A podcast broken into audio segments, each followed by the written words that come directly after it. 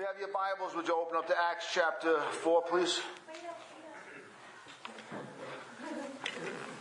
As we continue to preach through the book of Acts.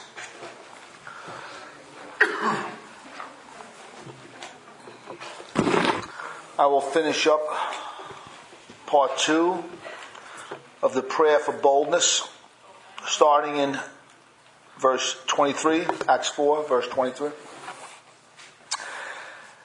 When they were released, they went to their friends and reported what the chief priest and the elders had said to them. And when they heard it, they lifted up their voices together to God and said, Sovereign Lord, who made the heaven and the earth and the sea and everything in them, who through the mouth of our father David, your servant, said by the Holy Spirit, Why did the Gentiles rage and the people plot in vain? The kings of the earth set themselves and the rulers were gathered together against the Lord and against his anointed. For truly in this city they were gathered together against your holy servant Jesus, whom you anointed both Herod and Pontius Pilate, along with the Gentiles and the peoples of, of Israel, to do whatever your hand had and your plan had predestined to take place.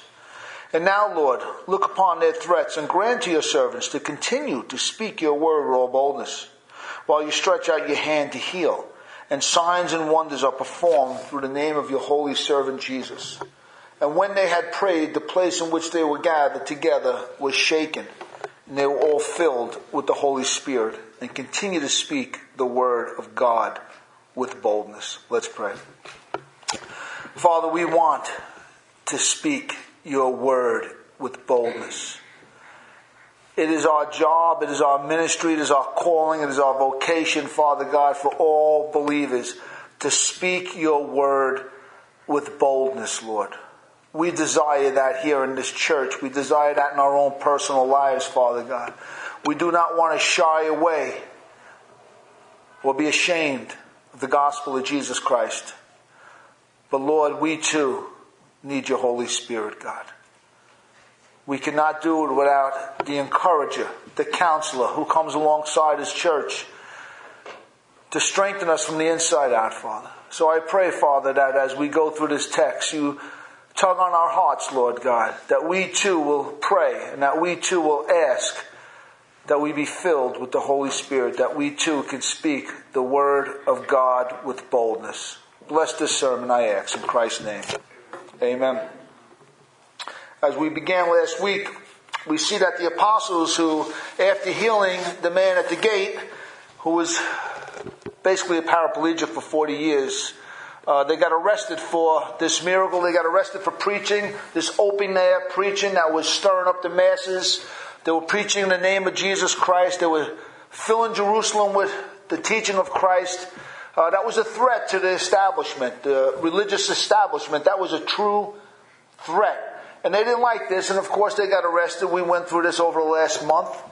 And they arrested them, and at the end of them, they really couldn't do much because of the healed man. The evidence was staring right in front of them, and all Jerusalem knew that a great miracle had transpired and taken place. So the elders, who were threatened by the name of Christ, just like they were threatened by the Christ when he was here, and they crucified him, they thought it was all over. Little did they know about the resurrection.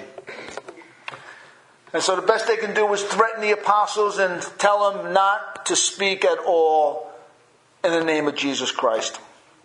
And then they let them go. And the first thing they did when they released when, went to their friends, directly went to their friends and reported to them everything the elders and the chief priests had told them, had, had threatened them. And we spoke about that last week that that's the place we need to be. We need to be around Christian friendship because the world is hostile to Christ. Did you realize that? Has anybody found that out now? If you press into holiness, if you press into godliness, guess what? You're persecuted for being different. If you live to a high standard of morality, guess what?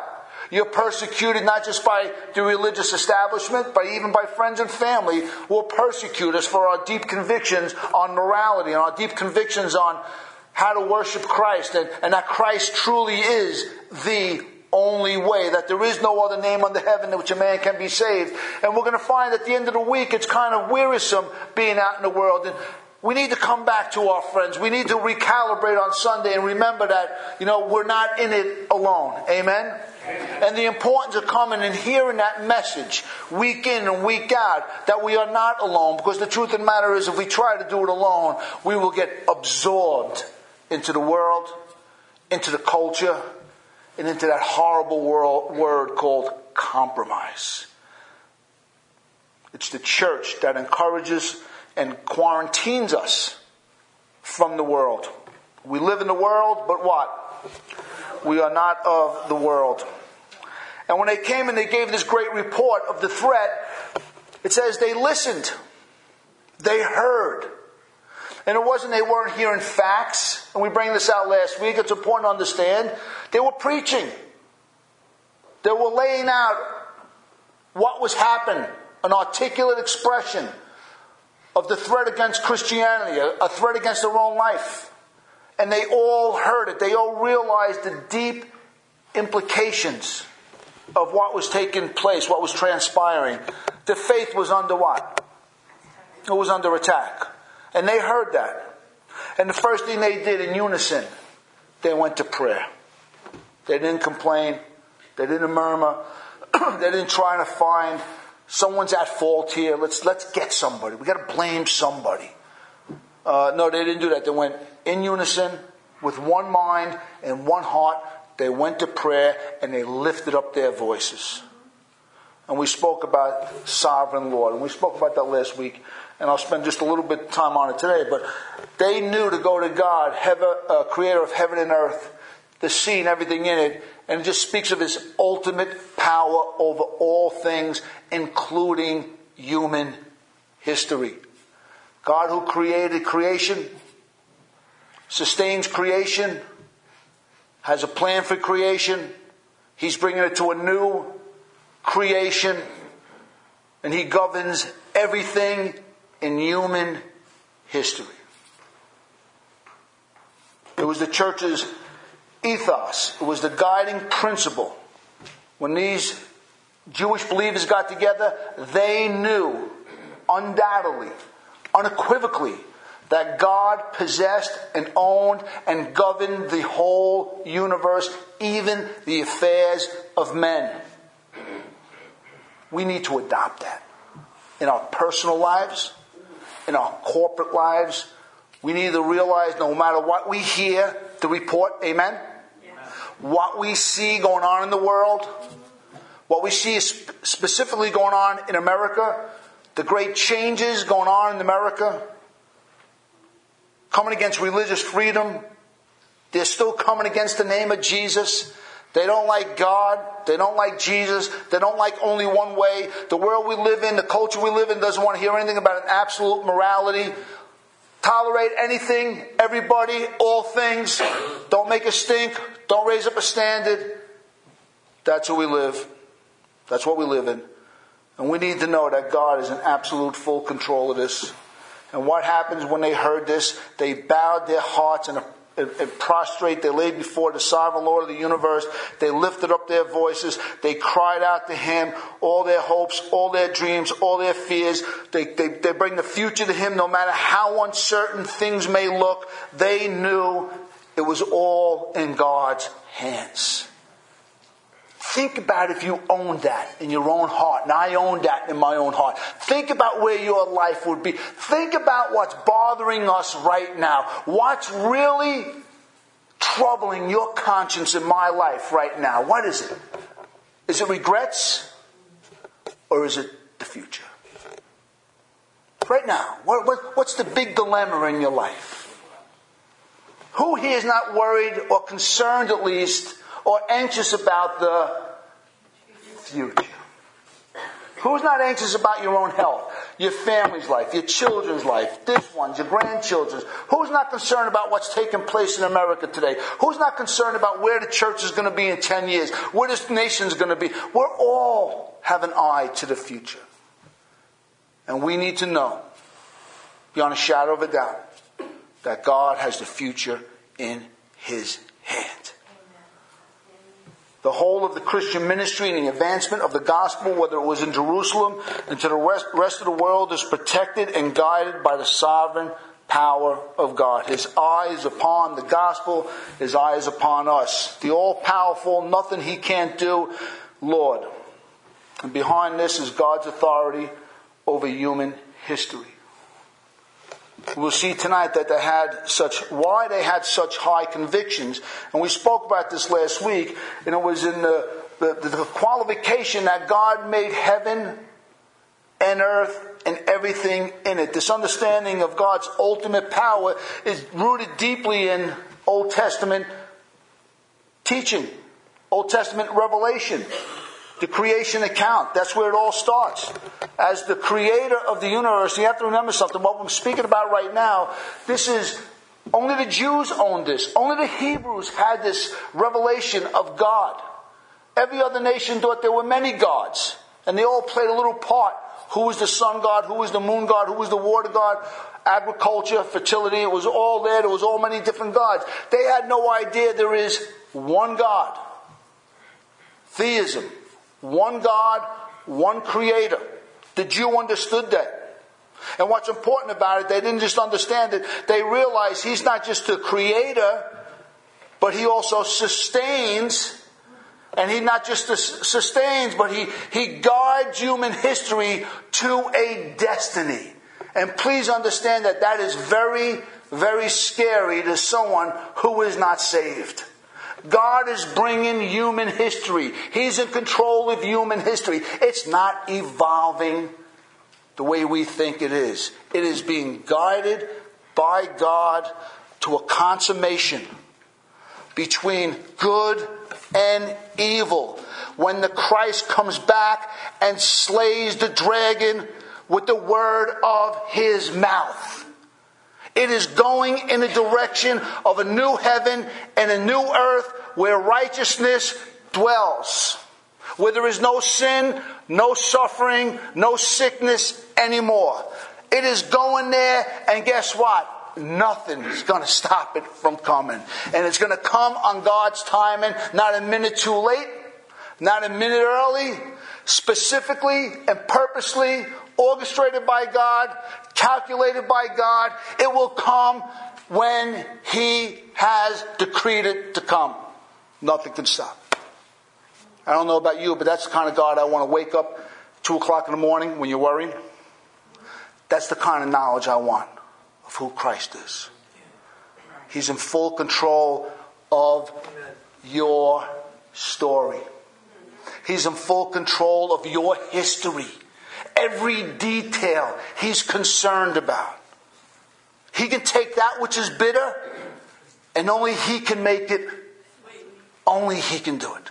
He can take what we've ruined and what we defiled and he can make something good at it. All things work together for good for those who are called according to the Lord. All things.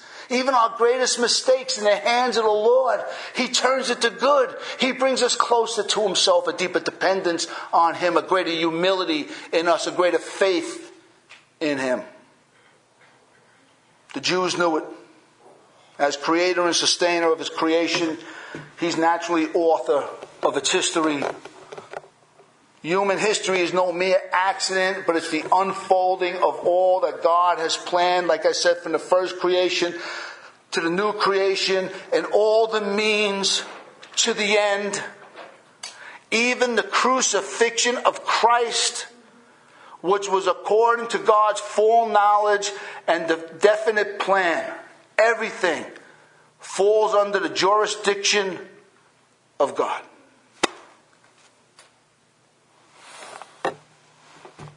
They're crying out. They cry out according to the prophecies. The second qualification, prophecy. Specifically, in this case, it's Psalm 2. These believers were steeped not just in Old Testament history, creation history, as God revealed it, but Old Testament prophecy and Old Testament promises as God proclaimed them. They knew it. This prophecy from Psalm 2, like all the prophecies, were not given to wow them. A prophecy was fulfilled and it, it wows people. No, no, no, no. Prophecy wasn't given as God some kind of showman. It's God's calling card. It's God's way of saying, I'm with you. I'll never leave you. I'll never forsake you. I'm right here. I'm guiding everything. I see your fears. I see your anxieties. Prophecies being fulfilled. So be encouraged and have hope. Even though all the Jerusalem, all the elders, and all the high priests are against you, guess what? I am for you. When you see prophecy being fulfilled, it's not to, it's not to set us in fear and anxiety. Remember what Jesus says? When you see these things happening, look up. Your redemption draws nigh. I love the doomsday preachers. They like to point you to possible fulfillments of prophecy, you know, uh, of, a, of a, an apocalyptic kind. Like the end is almost here, but they never say, look up. Your redemption draws nigh. That's what it's for. When you see these things happening, look up and rejoice. Your redemption's drawing nigh. Don't live in fear. Don't live in anxiety. Live in hope. Live free. Live joyous. Live bold for Christ. It's God's calling card to encourage believers that God is fully in control. God could not make a future promise God could not make a prophecy concerning the future. This was a thousand years before Christ. Listen, unless he was in control of human history. That's why. They lean on his qualification as the creator, sustainer, the God who gives prophecy and promises to his people. That's inspiration but he's also to God, as the third one, I mean, I'm sorry, inspiration. These prophecies came through David. Just think about these Jewish boys. They grew up reading the Psalms all their life, fully aware of the Psalms. But now they're so spirit conscious, they're so filled with the Spirit. Jesus spoke to them about the encourager. Jesus spoke to them about the counselor. Jesus said that when the counselor comes, he will, we will make our abode in you. That they're fully aware, self-aware of the ministry of the Holy Spirit, that now they realize when David spoke, it was not David speaking, but the Holy Spirit speaking through him. And they attribute Psalm 2 not just to David, but to the Holy Spirit who spoke through David. And they see the inspiration. That they acknowledge the inspiration of these prophecies was another form of expression that God is in control of all human events. Just like He was in control of creation. He's in control of sustaining creation. He's in control of human history. He's in control of inspiration. He's in control of the prophecies He has given. If He has given the prophecy, guess what? He'll fulfill the prophecy. But it shows something else.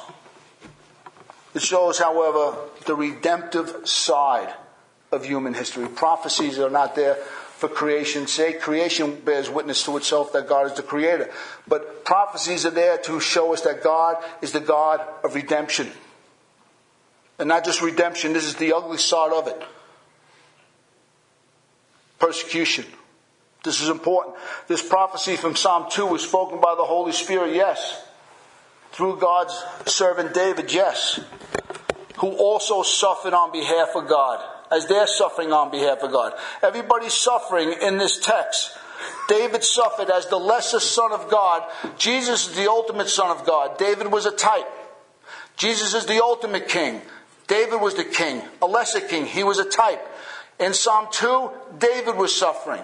At the cross, the Son of God was suffering. Now, David's not here to suffer no more. The Son of God's not here to suffer more. Guess who's suffering now? The church suffers for God. This psalm is not just about David, it's not just about Christ, it's about the body of Christ. Through God's servant David, who also suffered on God's behalf, about the greater David, the greatest son, of which David was a type, namely Jesus pictured here as a servant of God. Servant, bond slave is used of David, it's used of Christ, and it's used of the apostles and all believers. Jesus is pictured here as a servant of God who suffers at the hand of sinners. And that now they also are servants who suffer for God, as verse 29 says. These threats against your servants, your bond slaves. They see themselves, and rightly so, as being caught up in the great fight between good and evil, between God and Satan. From this vantage point, they, they, they could say with all power, and this is what's important, when you know you're in the will of God, even suffering, please understand something. When you know you're in the will of God, you know you're caught up into the will of God, you're even suffering for the will of God. It's from this vantage point that you can say with all boldness, all power, all authority. You can say with the deepest conviction to say these words in verse 28 to do whatever your hand and your plan has predestined to take place. That's important. When we suffer for Christ, can we bring it to the Lord and remind the Lord that this has taken place because you allowed it to take place? Do we rejoice what Jesus says that we are blessed like our forefathers when we are persecuted for the name of God? Like they persecuted the prophets before us? And this is all done in an historical setting. Because of the reality that God is the God of creation and human history, because God is the God of redemptive history, saving sinners, and that God the Holy Spirit has already spoken about the current events a thousand years earlier, they're living in something that God said a thousand years earlier would happen through the sufferings of his servant David. They can proclaim in their prayer to God that whatever your plan has predestined to take place, it has come to pass. Way to pray. What a way to look at human history. What a way to look at current events. What a way to read the newspaper.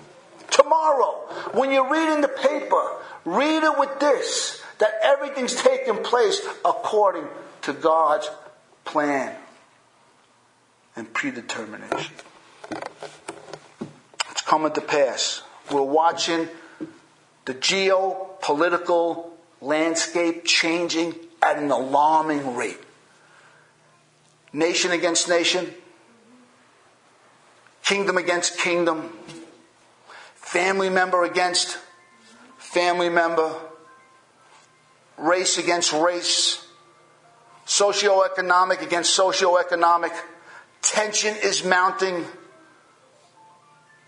It's coming to pass right before our eyes. And my personal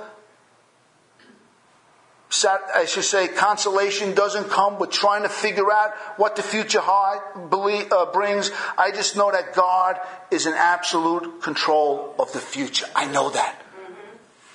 I don't know how people live in this world and are thinkers. If you're living in this world, you live in this culture, you don't have a mind, and you just sort of like put your head in the proverbial sand and just go through life. All right.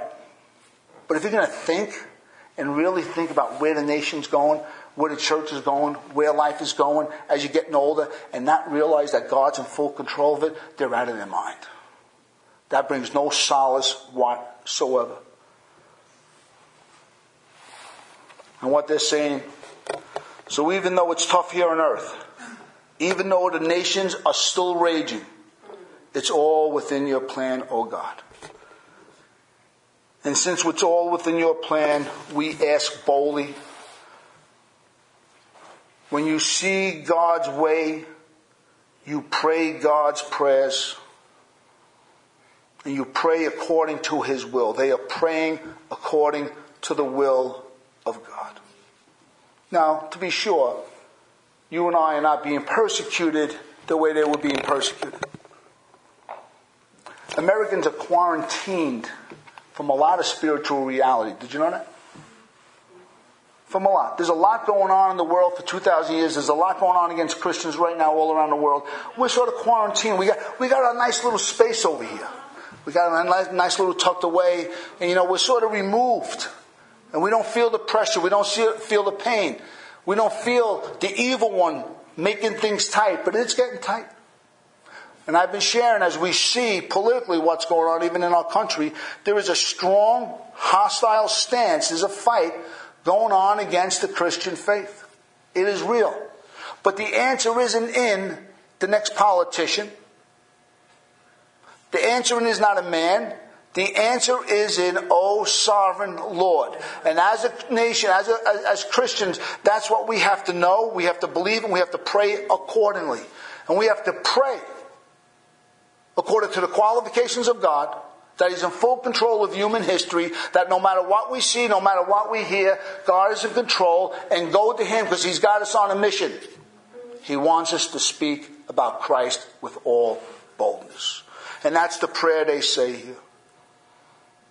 Lord, look upon their threats and grant to your servants who are still suffering here to continue to speak your word with all boldness. It's interesting that the prayer shows the young church's desire to honor God. Jesus said, You will be my what? You will be my witnesses and all. It is so important that we understand what a Christian is called for. Because when we know what we're called for, we do know how to pray. And they knew how to pray. They knew they were called to witness for Christ. The word of salvation in Jesus must go forth. Signs and wonders, if necessary, give them the signs and wonders they cried out for to baffle the leaders of this miraculous power and to liberate the sinner to realize that God is faithful. And what's wonderful about this prayer, what's magnificent about this prayer, it's what's missing from this prayer. They don't ask for new leaders. They don't ask for deliverance. They don't ask for protection. No, they plead for boldness in the face of opposition. Who's they're praying for? Not get together and complain, but let's pray. That is the answer. And not just any boldness, but a boldness that goes against the opposition that was trying to silence the preaching of the gospel. Nothing's changed in 2,000 years. Our culture, our world, our families, our friends, our nation, they still don't want to hear that there's salvation in no other name but Jesus Christ. They don't want to hear about a moral God. They don't want to hear about a day of judgment. They don't want to hear that God is a just God and that God has to act justly according to his nature.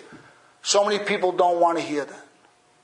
And that's the kind of culture, that's the climate we live in. And they're trying to stifle us speaking about Lord, about sharing the faith. You can't share the faith in, in, in jobs anymore. You can't share the faith in, in corporate America. You can't share the faith on college campuses. You might not see that going on, but that's what's happening. I have a friend of mine, daughter very bold for the Lord, maybe seven years old. She tells everybody about Jesus. They had to call in the parents several times already. Your daughter's telling everybody that Jesus is the only way. Hallelujah. But this is what's going on.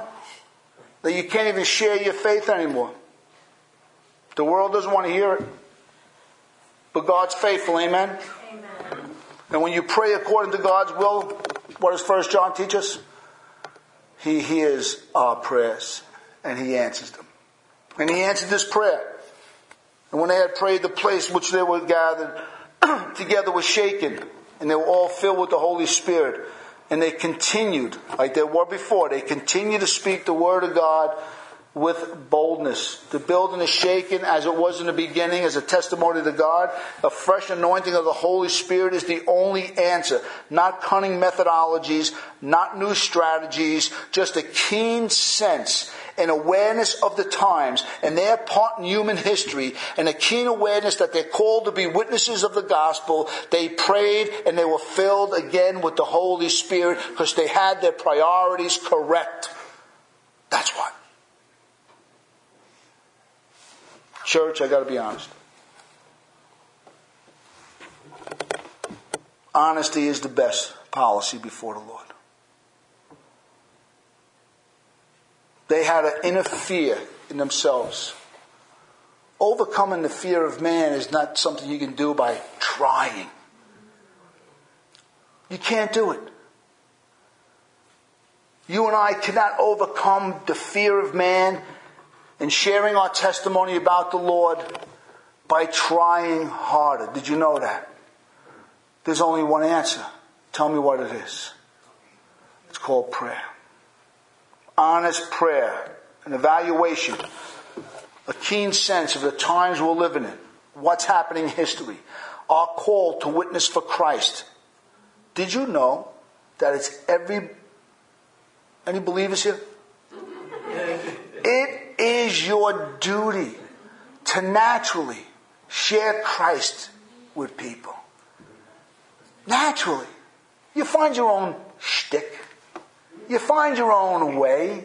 You find your own way to do it. I got friends of mine, they, they, are right out there. They tell everybody that they're sinners, they need Jesus, they do it in a loving way. Other people just make friends, they become a Jew to a Jew, a Greek to a Greek, they become all things to all people that some might be saved. The, the, the more friendship evangelism.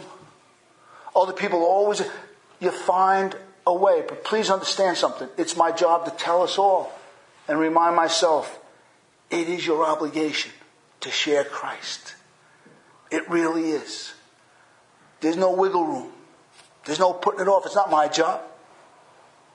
My job is to do what I'm supposed to do, share with you, strengthen you, go out, talk to people about Christ, and make a stand for the truth. When you see the truth, whether it's on morality or on spirituality or just against religion being taken place in the marketplaces of our life, don't worry about converting people. Just make a stand for the truth. Jesus is God. That's all. There is a right way. There is a wrong way. And if they persecute us, so be it. But that's what we're called to do. It is our job. We are the mouth of the Lord. We are the hands of the Lord. We are the feet of the Lord. We're the body of Christ. Fear of man is probably one of the greatest obstacles in witnessing the gospel. At the end of the day, that's why many Christians do not share their faith. Hostilities, along with an epidemic of unbelief in our culture and religious indifference.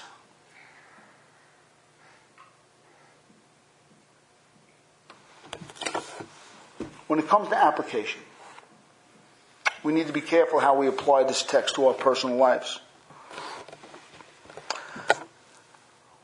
It is healthy. It is profitable that all Christians know that God is the sovereign, all powerful Lord that can do all things, for nothing's impossible in your life. As a pastor, I want, if you could leave this room today and have a revelation that your future is in God's hands, I can go home and be with the Lord. And I mean that. If every believer could grasp that and know it and pray according to it, your life would be totally different. As a church, we want to make sure that this is our ethos. This is the way we believe in this church that the God we pray to is in absolute full control of the ministry and everything we hand to Him. We take a couple of pieces of bread in our preaching. We take a couple of, fi- uh, uh, fish in our ministry and we say, God, bless it according to your power. There is nothing too little for the Lord. There's not too much great for the Lord. God can save with a little. God can save with, with a few or with many. As Jonathan teaches us, it makes no difference. We really need to have this. But we need to be careful how to apply this text. This is all about the gospel. It's not about our personal life. What you just read and what we just read today is not about you and me. It's about Jesus Christ. Amen? Amen. And our part in it. Salvation in Jesus is the priority. And all of us are responsible for its protection and administration. All of us. Every one of us. It's our duty. It's our part. And the two main reasons that Christians struggle in this area is one is the fear of rejection and the fear of man. And that's understandable. We all have that. You get your people out there, some Christians are great evangelists, they, they have no fear at all. I'm not like that. I got to pray. And God's what? God's faithful. I don't just pray on my own. I pray with my wife and I pray with the saints. I pray with my Christian brothers and my Christian sisters over this. And God is always faithful. Always faithful. But the, the second one that comes against Christian witnessing, and this is probably even more dangerous. Because when it comes to the fear of man, there's an answer prayer. But the next one is spiritual indifference. Does it really matter, Brian? I mean, come on. Does it really matter if I tell people about Jesus? I'm going to heaven. I'm doing the best I can. I'm doing the best I can to live a holy life. You know, I, I don't hear, I, I don't see it. It's not important to me anymore. Sharing my faith is not important to me anymore. That's indifference. Amen. That is wrong. That's indifference. And we all need to find out where we are on that spectrum because when it comes to indifference, the Bible gives us one answer. And Jesus says, I rebuke you for being lukewarm. That's not a harsh word. I thank God for that word. Rebuke me, Lord. Correct me, Lord. Admonish me, Lord. Whatever it takes, get me on the right path again, Lord. If it's the fear of man, Father, give me the Holy Spirit. Let me speak and continue to speak the word with boldness. But God, if I have grown cold and lethargic and apathy has taken over and I have an indifference where I don't even really care anymore, God, come into my life and stop me right now. Personal rebuke is the only answer for indifference and lukewarm.